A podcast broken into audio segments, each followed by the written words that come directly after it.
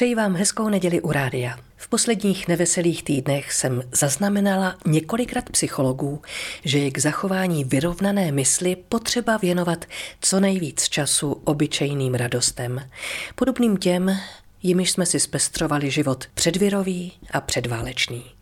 A protože jsem od přírody tvor společenský, od jak živa jsem trávila volné chvíle radši v partě kamarádů, než na samotě u lesa, ráda si občas zaspívala při kytaře, klavíru, mandolíně nebo jiném nástroji, když byl po ruce někdo, kdo na něj uměl zahrát. No a protože je čeština jazyk nejen krásný, ale i zrádný, vybavují se mi v paměti žertovné textové přeslechy, protože z rozhlasu po drátě zněly písničky jen v češtině. Když například v dávném Evergreenu na silnici doprášil, jeden mladý cestář žil a kamení a kamení a kamení tam rostloukal, slyšela jsem, že tam rostou kal a divila se, jak můžou tak něžné květiny růst uprostřed kamení. Ve své slavné písničce Miroš Birka zpíval Bělý kvet, darujem ti bělý kvet. Ale já, nevím proč, slyšela Bělý zeň, darujem ti bělý zeň a vrtalo mi hlavou, proč své milé dává ložní prádlo.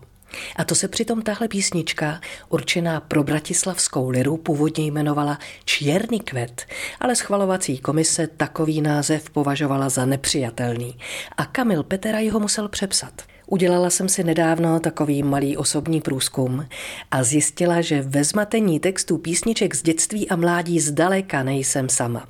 Tak třeba dcera našich známých si oblíbila popěvek Kočka leze dírou bez oken na místo bez oknem. A v jiné rodině se o Vánocích dojatě pělo tiše a ochotně, pur, pura, naplotně honí.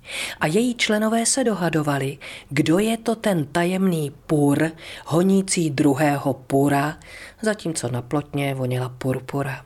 A co teprv zajíček Sven Jansen sedí sám. Kdo si pamatuje doby kultu osobnosti, možná si vzpomene na zlidovělou, když se ten stálinský rybník nahání. A co teprv myslivecká?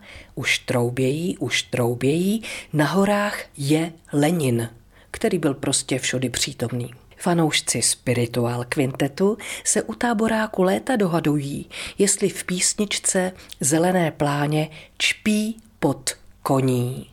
A nebo je cítit ten pán, co se o ty koně stará. No a při hitu Vánoce Vánoce přicházejí se třídní vejlubci tázali, proč má ta teta, co peče Vánočku, tak neobvyklé křestní jméno Pečeléta.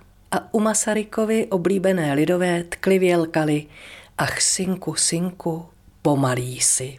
Jakmile se ale z nevinné písničky Maličkásu, husy pasu, stává trestně právní popěvek Maličkásu, páčím kasu, drancovala bych já až sa třasu, je nejvyšší čas hrátky s češtinou ukončit. Tak se těším na nejbližší příště.